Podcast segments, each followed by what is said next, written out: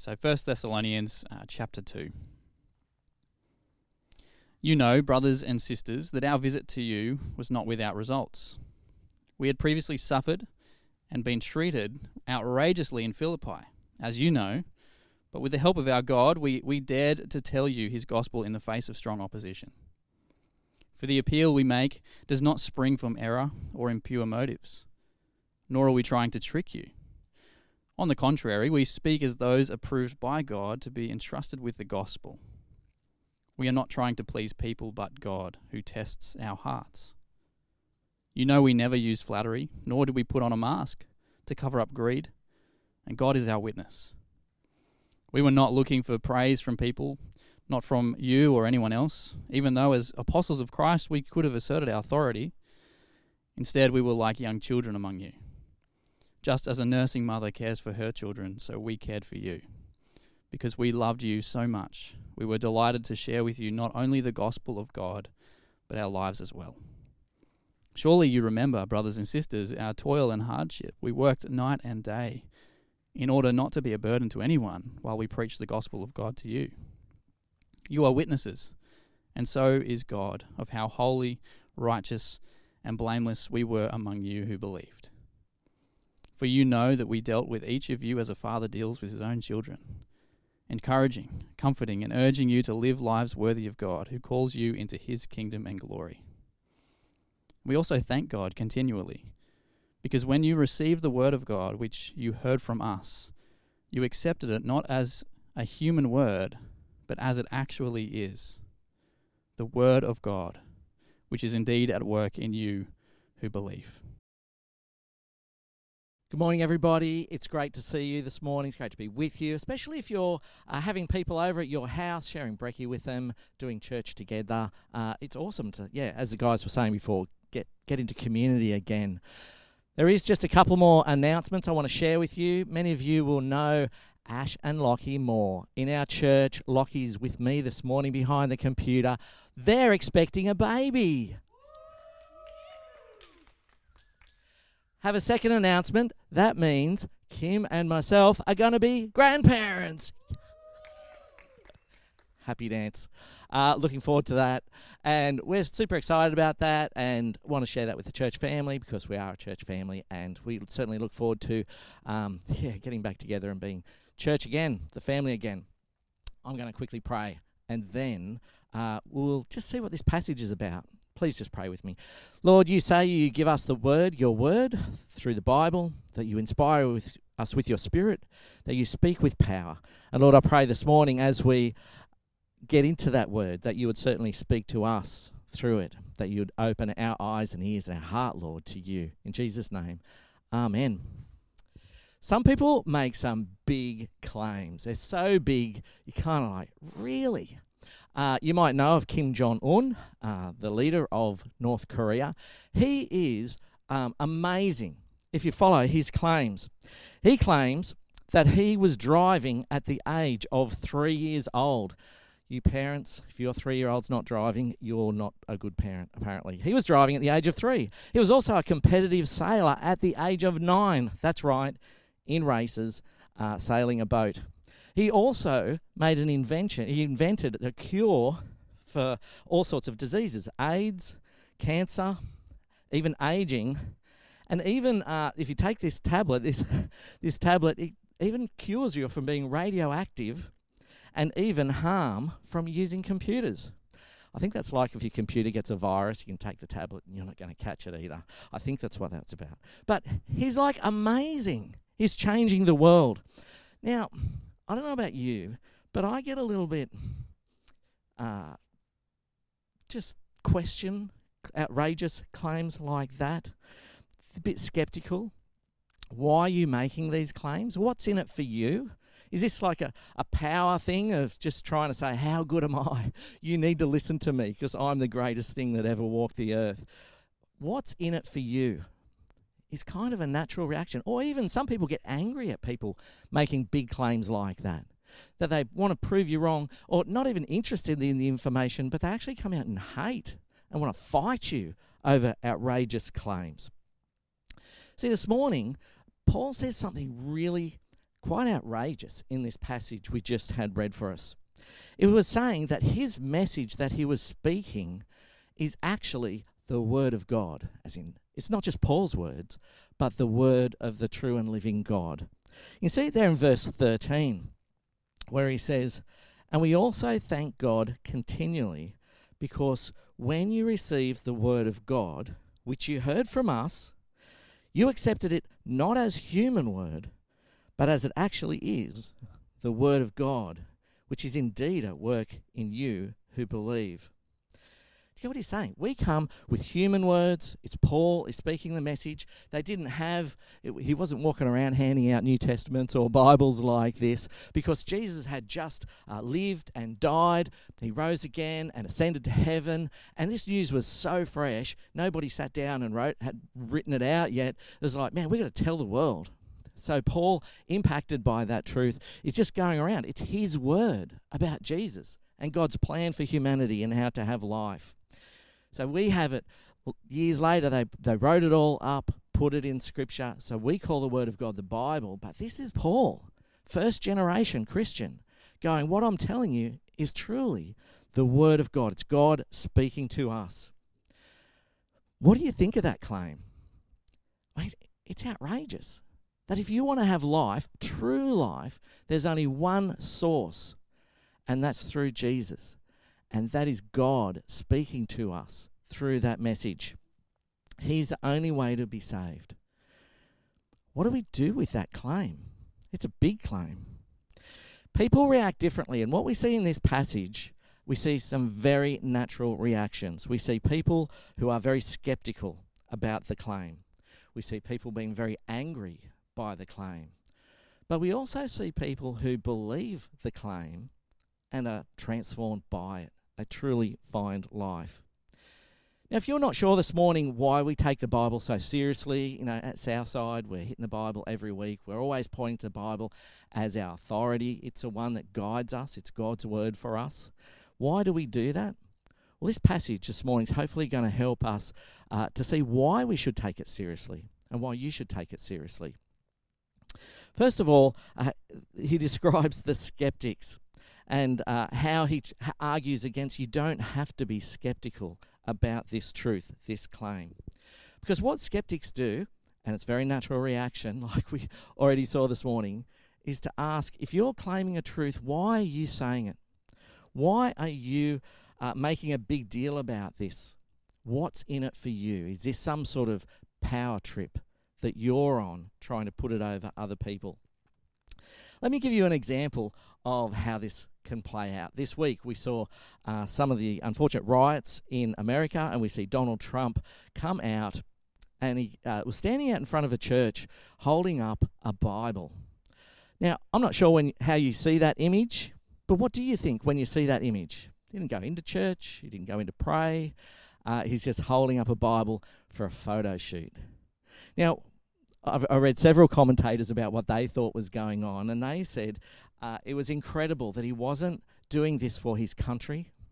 He wasn't calling people to return to God, not calling people to pray to God in this time of trouble. It was 100% a power move for the president. I'm using the Bible, I'm using the Word of God. God's on my side. Follow me. You're not going to win unless you follow me. He's not the only leader to do this. Lots of people claim to use the word of God as a power move.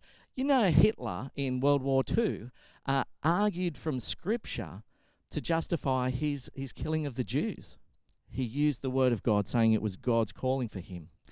When people look at church leaders today, there is a lot of abuse of power for their own glory or their own prosperity, wanting money and in influence by waving around the word of God.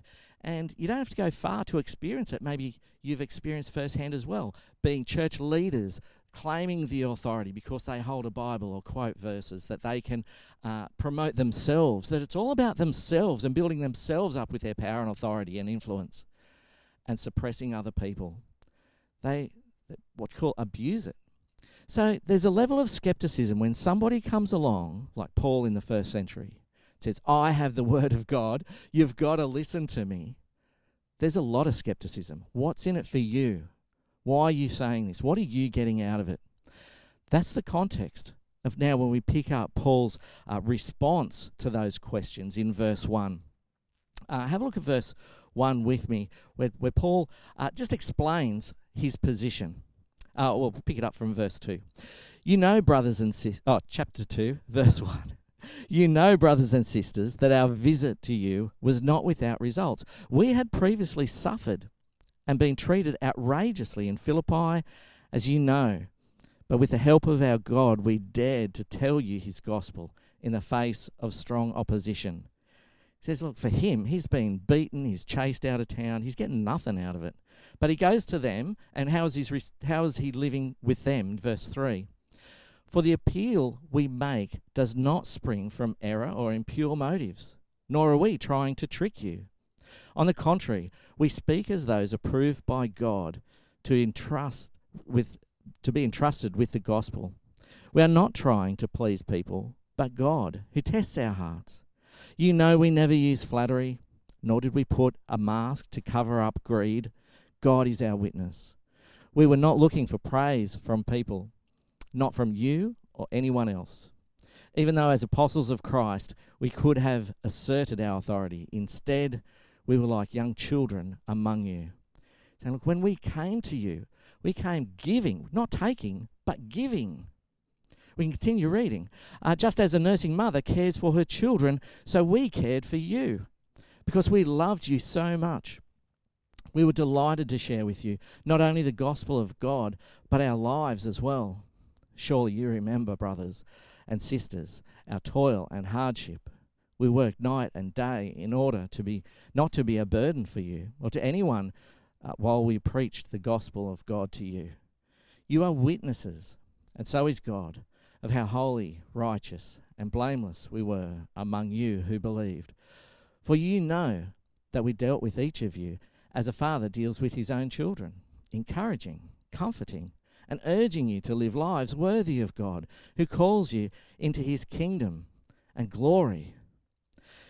See, when people use Bible or misuse the Bible as the Word of God or make big claims. It's about me, me, me, trying to build me up, give me power, give me authority, and push others down. That's not what Paul's going doing here. He says, You saw it. We lived with you. You saw how we lived. We took nothing from you. We gave and gave and gave. Paul was even working his own way to fund his own ministry at this time. Paul's saying, What's my agenda then? it's not for self promotion for me, but I've got something for you. I'm not just going to to, to plunder you because that was happening a lot in the first century. Lots of people were abusing religion. They're going from town to town, just making outrageous claims, taking people's money, building up power and influence. Why is Paul any different? He says, No, I come to be your servant. I come to serve you with a message a true message that's going to give you life, I get nothing out of it except to see you come into the kingdom. That's a very different agenda. Why would somebody do that? Unless it truly is the Word of God that he believes. This is the Word of God. And he has seen and experienced firsthand that it has transformed his life and can transform theirs as well. See, it's interesting, isn't it, that when we look around and often when we think of church, Many people often think of that abuse of power, that there's a few people trying to promote themselves. And we're going to make sure here at Southside that we don't mix that up with the message, that we don't even go near that space. But we're a church that serves our community, loves our community. Why? Because it's not about building us up, but it's about showing people the reality of God's word. That's Jesus who changes lives, Jesus who gives life. Jesus gives life to the full. This is um, this is Paul's motivation. It's our motivation too, because we are truly experiencing God's word uh, with power and fullness as well. So here at House, I'm not sure whether you know, but uh, for our pastors, for example, we don't get paid or we don't get a different position the bigger our church is.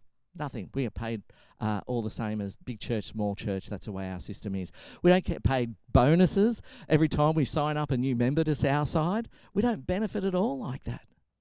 But we are excited about sharing the good news of Jesus. That's our motivation. We have a big uh, volunteering culture and serving culture here at Southside. Not, not because it makes us feel better, but because that's what the gospel drives us to. It's about serving others so others will hear the gospel. Points them to the Word of God, points them to Jesus. It's not about us. And that's where churches have often got it wrong about making it, or pastors making it all about us rather than seeing lives changed through the gospel. I don't blame people for being skeptical because there's a lot of reasons to be skeptical. But when you see somebody giving up their life to serve you, you've got to stop and listen. What is your motive and agenda? Is there something really true behind this? That is what Paul's saying. There's those who are skeptics. Paul saying, Look, I want to show you there's no reason to be skeptical. Uh, there's those who are haters of the word because there's that response as well. And we got that impression back in verse 1 when we had it read uh, about how Paul was chased from town to town. Uh, if you're with us last week, you remember Ben showed us how Paul was chased from three different towns over a short period of time because people hated the message. They wanted to arrest Paul and beat him uh, and have him put in jail, which he had done a number of times. But here, you get how Paul uh, is sharing this news with the, the church at Thessalonica. He's going, You know what I'm talking about. People will hate the message, they'll hate me, and they'll hate you too. Pick it up in verse 13, uh, where he shares how this, uh, how this plays out in, in day-to-day life. He says, and we thank, well, we also thank God continually because when you received the word of God, which you heard from us, you accepted it not as human word, but as it actually is. It's the word of God, which is indeed at work in you who believe. For you, brothers and sisters, came became imitators of God's church in Judea, which are in Christ Jesus. You suffered from your own people the same things those churches suffered from the Jews, who killed the Lord Jesus and all the prophets, and, and also drove us out. They displeased God and are hostile to everyone in their effort to keep us from speaking to the Gentiles so that they may be saved. In this way, they always heaped up their sins to the, to the limit. The wrath of God has come upon them at last. Paul's talking about a few different examples out here. There's uh, the group of Jews who live in this area called Judea. The Jews hated this claim of Jesus that he was the Son of God and that he was speaking the Word of God. They hated Jesus so much that they thought, we're just going to take him out. We're just going to get rid of him. So they killed him. But then he proved that he is truly the Son of God by rising from the dead. Uh, he did all these amazing miracles. He then ascended to heaven, and uh, but the Jews still didn't get it, or most of the Jews still didn't get it they still hated the message that they were, they were pursuing everybody who followed the name of Jesus. That was the Jews in Judea. But also for the Thessalonians, they're more of a Roman town in the first century. Uh, the Romans in the first century culture fo- followed a lot of gods, particularly the Greek gods, uh, and it was their philosophy that the more gods, the merrier. So you might know of some of those towns, they just had temples everywhere to the different gods because if you could please all the gods, they're going to bless you as a town. So as a town, they worshipped multiple gods. But then if you come up and say, look, actually, I follow this God in Jesus, and I think he's the one who truly has life, and if he's the only one, I'm going to say no to all the other gods. You're going to be very unpopular because your neighbours and all your workmates, they're going, no, if we do this as a town, the town will be blessed by the gods. If our town starts to suffer, you're to blame because you're not pleasing the gods. If my business suffers, it's you're you the employee, so you, you, you're the reason. So you're going to be sacked. All of a sudden, you're an outsider. You're cast out if you follow Jesus in that culture. You will suffer that persecution because others don't want to hear. They don't want to listen so they'll push you out. This is what Paul's saying. Some people will hate the message, hate the claim. And this is what they're experiencing. This is not just something that is in first century Rome either. We can even say that today, or all throughout history. There are countries in the world that ban you from having a Bible. So if you have one of these in your house, whether it's hidden or uh, on, a bookshelf or reading it regularly, you can be jailed, even uh, at least beaten and even taken away from your family, never to see them again, even killed, because you're saying you're following this as the word of God. Countries get really upset about that. Even in Australia, we have laws where there are certain places where we can't talk about Jesus. I can't convince you, I can't uh, ask you to follow Jesus. We have laws that stop us from doing that. It's interesting. Uh, there's a, a, research company called McCrindle. Uh, they researched a whole bunch of people to come up with stats of what people think of the Bible, and 4% of people, they said, are hostile to the message of the Bible or the claims of the Bible. 4% is not that many people, but it's enough for us to go, wow, this is real. Some people really, it just touches a nerve because there's something in this that is like no other teaching that, that people respond to and push up against. This is a reality. And I get that. I get why people get angry over stuff. I mean, man, I get angry over phone calls. I get angry over the phone calls uh, from Telstra telling me my internet's going to be cut off unless I give them uh, my bank account details.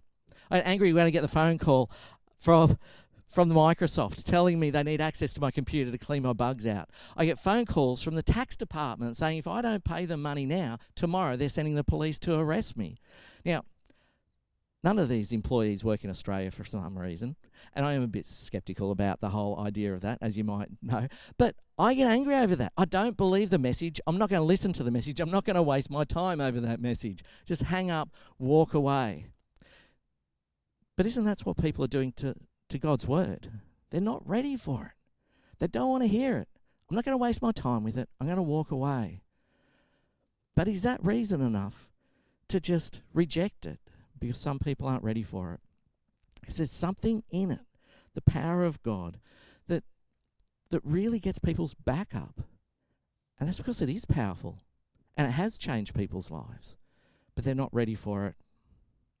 There's a third group of people in this uh, in this text that Paul talks about, and it's the Thessalonians themselves. These people are changed by God. They've been given life, and we see that. I want to keep back, pointing back to verse 13 to see. Verse 13 shows us so much about why they're changed, and a glimpse into that. Uh, so, verse 13, and we also thank God continually because when you received the word of God, which you heard from us, you accepted it not as human word, but as it actually is, the Word of God, which is indeed at work in you who believe. Now, in chapter 1, which we saw last week, uh, we heard about how Paul described those people as uh, hearing it, hearing the gospel as the word of God, the good news of Jesus, but with power, with the Holy Spirit, that it transformed them. And it changed them so much that uh, Paul says they have this reputation. They turned away from worshipping their idols to now worshipping the true and living God. They completely changed their lives through this message about Jesus. It completely um, made them live completely different ways. And everybody was noticing it. Now, people will change their lives for different reasons. If it's going to make their life easier, if it's going to make their life richer, you know, the softer life. Uh, it's very attractive. They could do that. But by the Thessalonians changing their lives, they're choosing the hard path. As Paul said, their neighbours are going to start p- rejecting them, pushing them away. They could easily lose their jobs. They're going to be very unpopular amongst their people. There's a cost to this. Why would they do that unless God truly spoke to them through His Word, through His power, through the Holy Spirit, that they were convinced that no, no, this is true life. This is living. Sure, there's short term, um, it's, a, it's a hard road short term, but this is life to the full in trusting Jesus. Their testimony to the power of the gospel in God's word. Paul's got a similar story. The Apostle Paul, he didn't grow up being an apostle, he grew up a very strict Jew. Uh, he hated Jesus so much. He went out and persecuted anybody who followed Jesus. Uh, there's stories in Acts where it talks about um, Jesus' word and his message going through and spreading through the world, where he was one who was hunting people, pulling people out of their houses and throwing them into jail. He was one who was standing there as uh, he got his people to stone one of the preachers, stoned him to death. He was aggressively against Christianity, against his claim of the Word of God. Yet, when Jesus appeared to him and spoke to him, his life was changed forever. That he started following Jesus, believing Jesus was the, the true way of salvation to be saved. Now, he did that knowing that his mates, who stoned a preacher, is going to meet now after him and wanting to stone him. But he cho- chose it, not that because it was the easy path, but because it's the truth. A few weeks ago, we had uh, James from Open Doors here sharing stories from around the world about people in, in countries that are sharing the same journey. They're choosing to follow Jesus because they've been transformed by God's power, transformed by the word and the truth about Jesus. Yet they're persecuted. They're, they've just been chased out of their towns. They get cut off from their families. This is happening today. Yet, for some reason, people choose that path. Why would they do that? Unless there's truth in it and there's power in it to give you life and life to the full. I want to encourage you that if you've got questions about the Bible and you know the whole fairy tale, oh, it's just the church made made it up just to, to gain power and influence. I encourage you to do something like the life course that Ben talked about earlier. They do a whole night just answering questions about how did we get the Bible and the reliability of the Bible, just to know uh, how historically accurate it is. But I think for many of us that we've grown up in church, you know, this is my story, grown up in church, know the story, we get so familiar with it, we just get so apathetic with the Bible. Just lazy and yeah, yeah, oh, I would say Bible is the word of God. The truth about Jesus is God's message for me. But we don't do anything with it. It's become a book on our bookshelf that we've stopped reading, that we've actually stopped listening to God speaking to us. Or that, has become a book that we've come so familiar with that we know all the stories. We could even become a teacher, teach others about the stories in the Bible. But yet, for me in my life, you know, I've just I've just got on with my own life and started making my own decisions, living my way, and just sort of just not intentionally choosing to push God away, not rejecting Him, but just getting too busy with life. They've stopped listening. Stop listening to God's word. That's my story. So even as a teenager, I grew up in church, barely missed a Sunday morning, knew all the stories, but I didn't understand Jesus till God spoke to me when I was 15. So as a teenager, realizing the truth. This is not just a book we call the Word of God. This is the Word of God who changes lives. But even now, as a pastor of a church, it's just easy to get apathetic and lazy and just stop listening, stop engaging with God through His Word. Not because I choose to, but just, uh, I don't see it as important. It's a dangerous trap. We've called this series Stay the Path because while we're living in this world, there's lots of things trying to, to pull you away from the path of following God. Paul's listed a few things there. There's sometimes uh, people are going to be skeptical and they're going to say, What's your motive? What are you following? What are you getting out of this? And the, the, the amount of skepticism around us starts making us doubt or there's haters around us. And that gets really hard because haters can be uh, our friends, even our family, and those closest to us. They hate the word. They hate what it's doing to your life and changing your life. And if we live in that environment, it's hard to stay the path, to keep listening to God, to keep following Him, to keep finding life through Him and nothing else. So there's lots of things trying to, to pull us away there's a, there's a, a, verse in one of the Psalms that said God says God's word is a lamp to my feet and a light unto my path.